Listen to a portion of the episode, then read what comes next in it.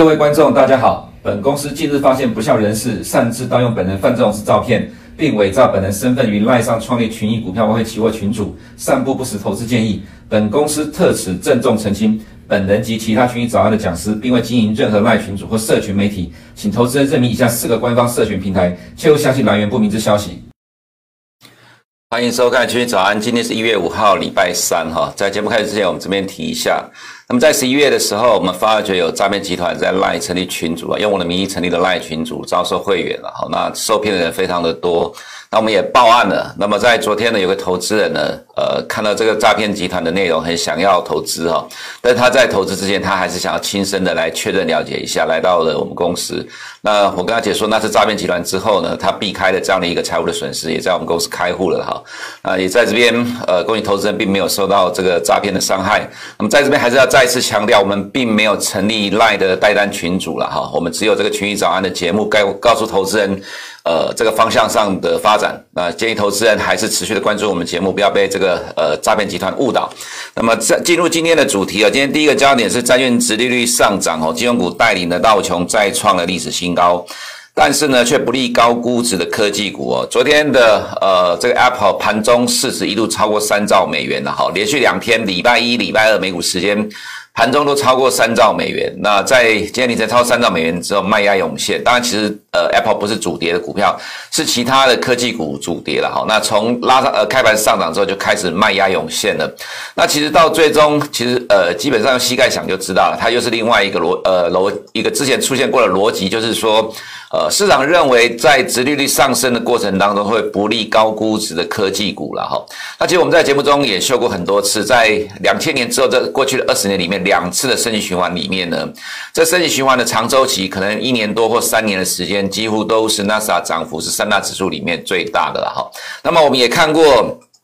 呃，这一张图啦，哈，这是从去年一月到目前为止，我们拿纳斯达跟美国十年公债殖率的比对，呃，这样走势叠在一起来看，你就可以看得出来。呃，在粉呃粉色的这个框框内呢，是纳斯达跟十年公债殖利率走势相反的阶段；绿色这个部分呢，是十年公债殖率跟纳斯达走势相同的阶段。那么在去年一月到今年为止，其实有很多次了哈，就是说在债券殖利率上涨的过程当中呢，啊，比如说像在去年上半年初的时候，在债券殖利率上涨的过程当中，造成了 NASA 一度的下滑，但是后来呢，市场慢慢适应之后，，NASA 又往上走。其实有好几次都发现这种情况了，在去年的呃二月到三月，还有去年的十月到五月，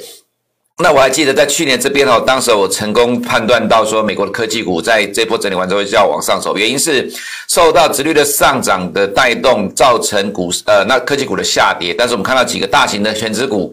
呃，就前五大的权值股呢，几乎都守住了重要两百天均线没有破，而慢慢在开始底部垫高，所以当时我们就判断说，哈，最终呃这个纳斯达科技股就会往上走了，哈。那其实在这个过程当中，我们可以看到说，哈，呃，随着十年公债殖利率持续往上攀升的过程，哈，那其实在这个过程当中，有时候同向，有时候反向，反向的原因就是因为呢，呃，殖利率往上走高，其实又让市场担心说这样的一个逻辑。但是呢，它就是一段时间的震荡，震荡完之后，逐渐克服掉这样一个卖压，再继续往上窜高了哈。所以其实对于今天的凌晨这样的一个走势，呃，市场的解读普遍都是因为直率的上涨不利高科技，呃，高估值的科技股啊。我们认为会心一笑就好了哈。这个其实就是短期的震荡，股市涨到呃历史新高或者高点附近，总有一些过去似是而非逻辑会不断重复的出现去干扰市场，但是最终。如果基本面没有改变的话，而且是呃，就是说在企业获利持续成长，那么这样的情况呢，呃，对于科技股来讲，终究是短期的干扰了哈。那么另外，呃，重点也在于哈，道琼呃在收盘是创新，呃，礼拜一收盘是创新高，那么今天是收盘盘中都创了历史新高，原因是因为债券值率的上涨。推升了金融股的大涨哈，我们直接看一下图好了，这样会比较有感觉哈。在金融股的部分来看啊，我们看到呃，J P Morgan 今天涨幅哈三点七九 percent，较礼拜一还要来的更加的扩大，涨三点七九 percent。下面是高盛涨三点七 percent，不是只有美国的金融股在涨了哈。其实我们看到昨天的盘中哈，法国股市大涨一点三九百分再创历史新高，这个其实也推动了道琼往上走。那么法国涨的理原因是哈，汽车跟金融股的大涨带动了指数。创历史新高，德国也是一样。那这汽车大涨呢？其实是什么呢？是礼拜一大涨的福特，在今天凌晨延续了礼拜一的上涨，继续涨了十一个 percent。带动了欧洲的像 B N W、戴姆勒宾士，呃，还有像其他的法国雷诺汽车，全部都是大涨。所以欧美股市了哈。呃，他们涨的内容、内涵、逻辑基本上是一样的，互相辉映。你看我，我看你的，互相轮流的上涨，所以带动道琼上涨的。今天最主要的功臣，就是因为债券殖利率上涨推升的金融股。那这个状况呢，有发生过吗？我们刚才看到了哈，在前面。呃，最前面这张图看到纳斯达跟美国十年公债殖率走势，我们可以看到，呃，十年公债殖利率是粉色的这一条了哈，它其实在去年一月的低点一路往上走高之后，一直到去年下半年才开始缓步的慢慢震荡走高，也就是说，其实一整年的情况来看，呃，在下半年是区间震荡缓步垫高的走势，那么在这个过程当中，一定会有上涨的时候。又带动了金融股往上走，那么又带领的呃道琼往上走的一个现象，这个状况常发生。所以今天呃道琼大涨，科技股下跌之后呢，接下来会怎么走？哈等下在美股部分会做个说明。我们倒认为说，其实不用太紧张，呃，认为说这边是呃呃，就是说美股的高点出现了哈，我们认为就是短线的震荡而已。那么再来就是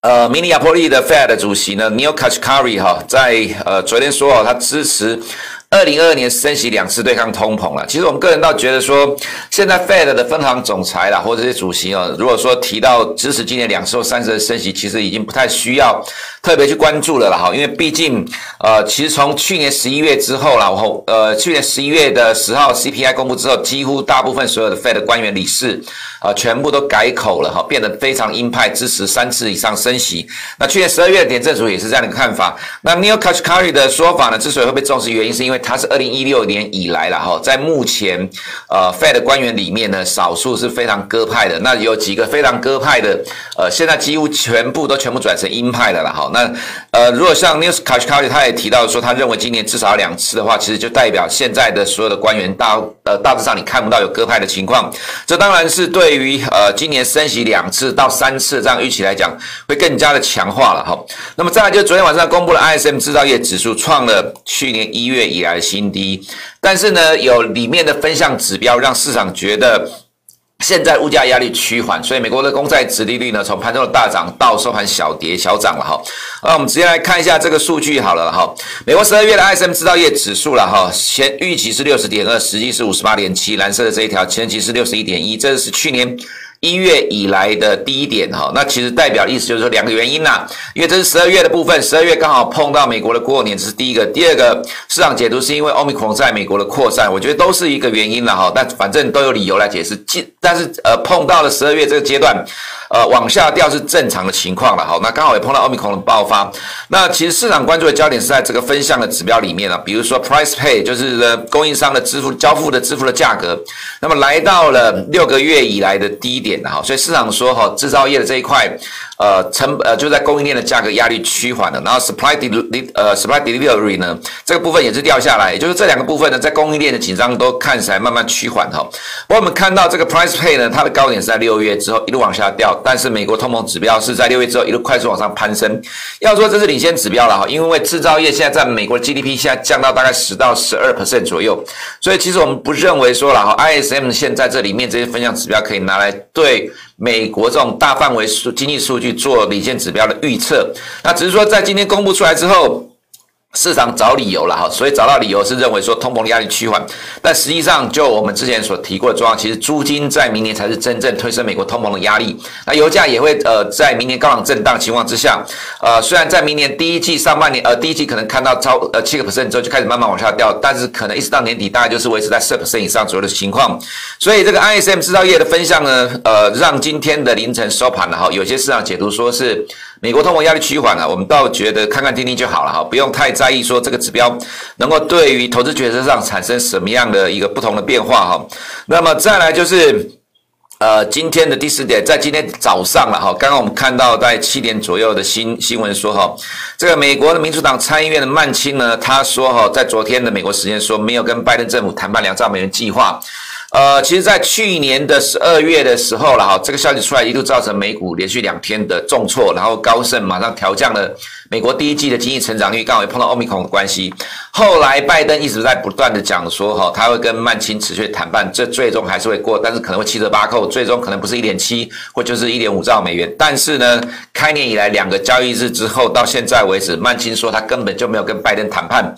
呃，其实如果是这个情况来讲的话，其实多多少少会对已经创新高的道琼产生一些短期的压力的哈。不过，其实看新闻内容，他还是说他在某些议题上还是会跟拜登谈的哈。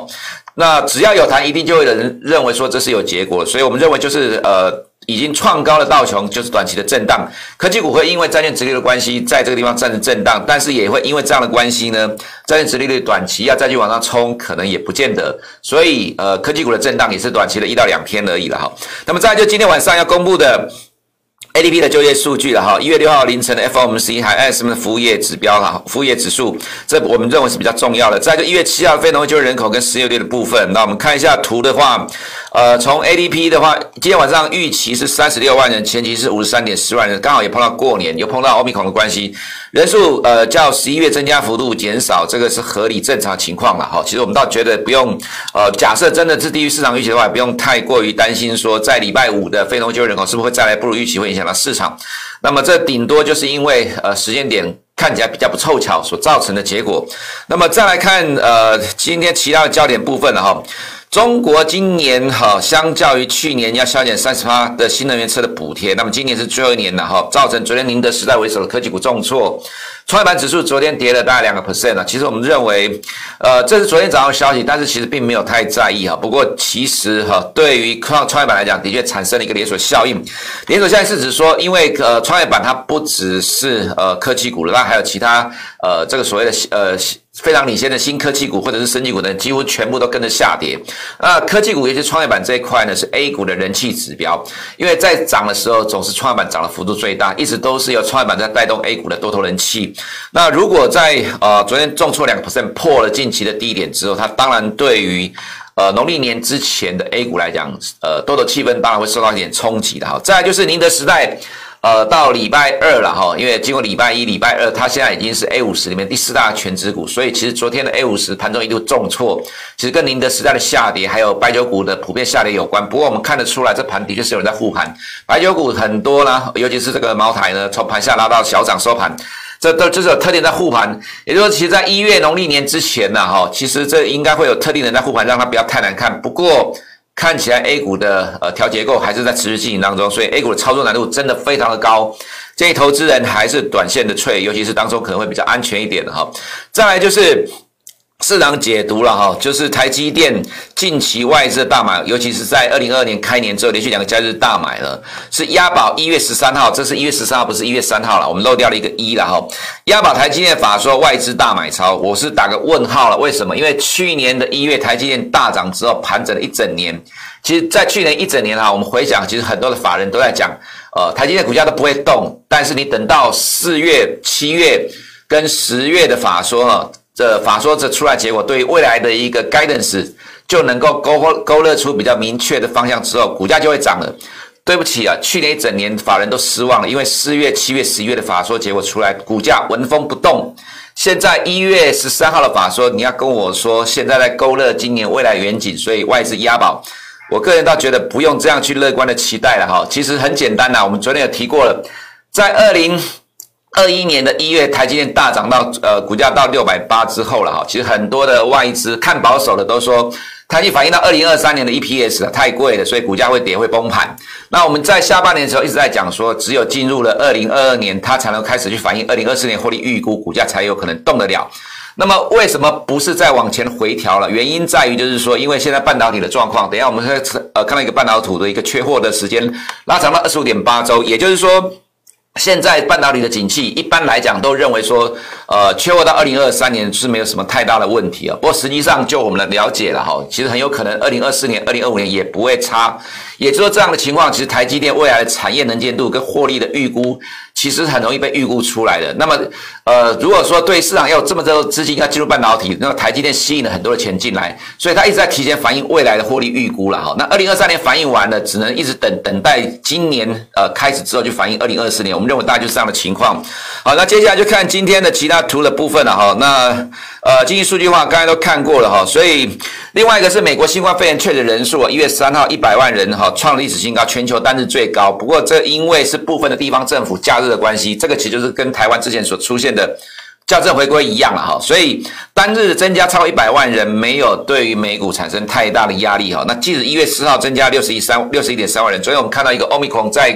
b l 上面文章提到说，Omicron 呃患者痊愈之后，对于其他病毒株的。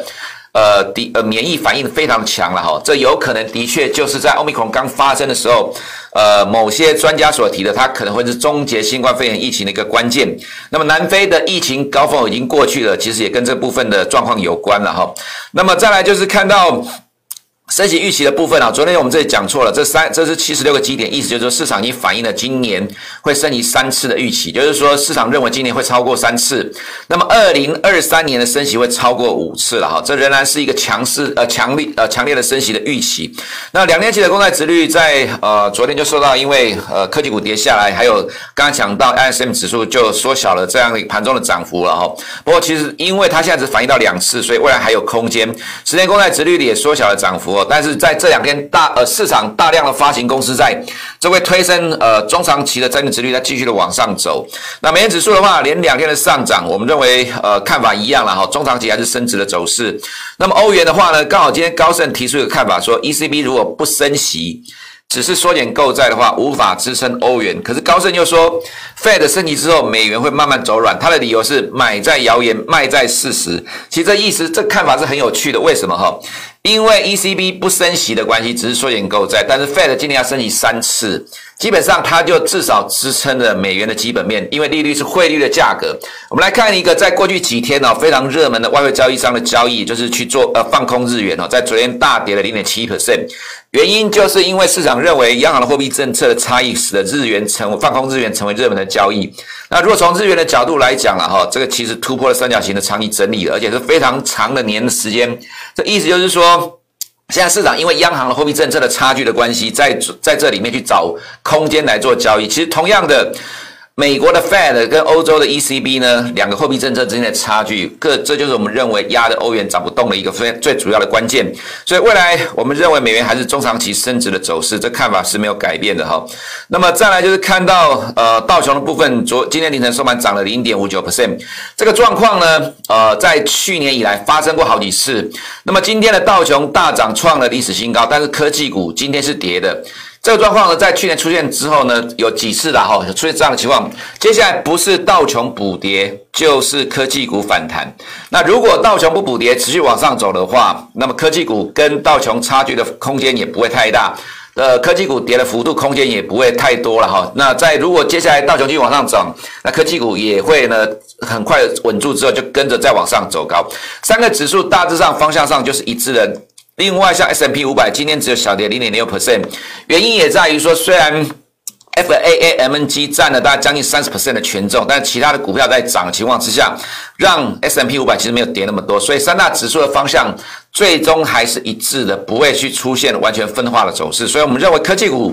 只是短暂的回档而已啦。那 Apple 今天再次挑战三兆美元，还是跌下来的哈。我我们认为就是短期的震荡。那么另外看到 Ford 呢，今天大涨了十一点六七 percent 啊，没有跟 Tesla 跌，它也带动欧洲汽车股大涨，原因是它宣布扩大电动皮卡的产能，那带动福特的股价再创新高。其实现在有电动车就有股价，现在市场焦点不再看传统汽呃就燃油车，全部都在看电动车的布局跟这个扩产的状况。只要扩产，对于股价就是利多，所以通用跟着涨了七个 percent。未来电动车还是美国的主轴之一了哈。那么在我们看到科技股部分，虽然今天普遍跌了一点三五 percent，你碰到均线就缩脚了，所以我们认为就是短期的震荡而已。那么这是呃半导体的交货时间了哈，在十二月看起来延长到二十五点八周，这里面 PIMIC 跟 MCU 缺货最严重，这跟台湾的供应链身边所看到状况几乎是一样，没有什么太大的改变。也就是说，其实半导体的呃供应短缺的问题仍然持续的情况之下，我们认为呃跟市场的。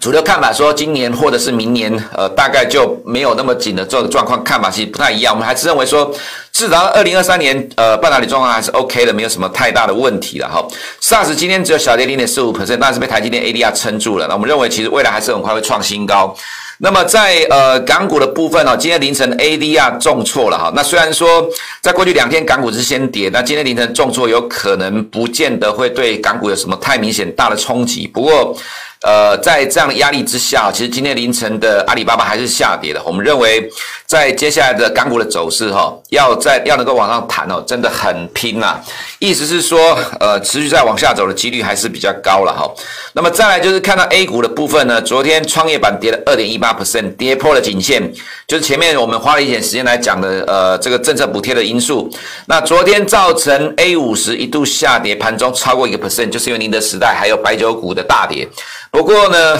呃，白酒股哈，我们看到昨天外资卖超第一名，就是外卖这个茅台卖了九点七五亿。我们昨天盘前有提到说，十二月三十要公布的财报，呃，会影响到我们茅台的股价，会是昨天 A 五十的关键之一。的确，昨天的 A 五十跌下去，茅台也是个重点。不过收盘反而小涨，呃，没有意外，应该是有特定的护盘。但是呢，一天的护盘不代表能够撑得住，呃，基本面持续往下减弱的趋势了哈。所以这是我们认为。A 五十看起来顶多啦，顶多就是低档震荡，往上的空间有限的哈，因为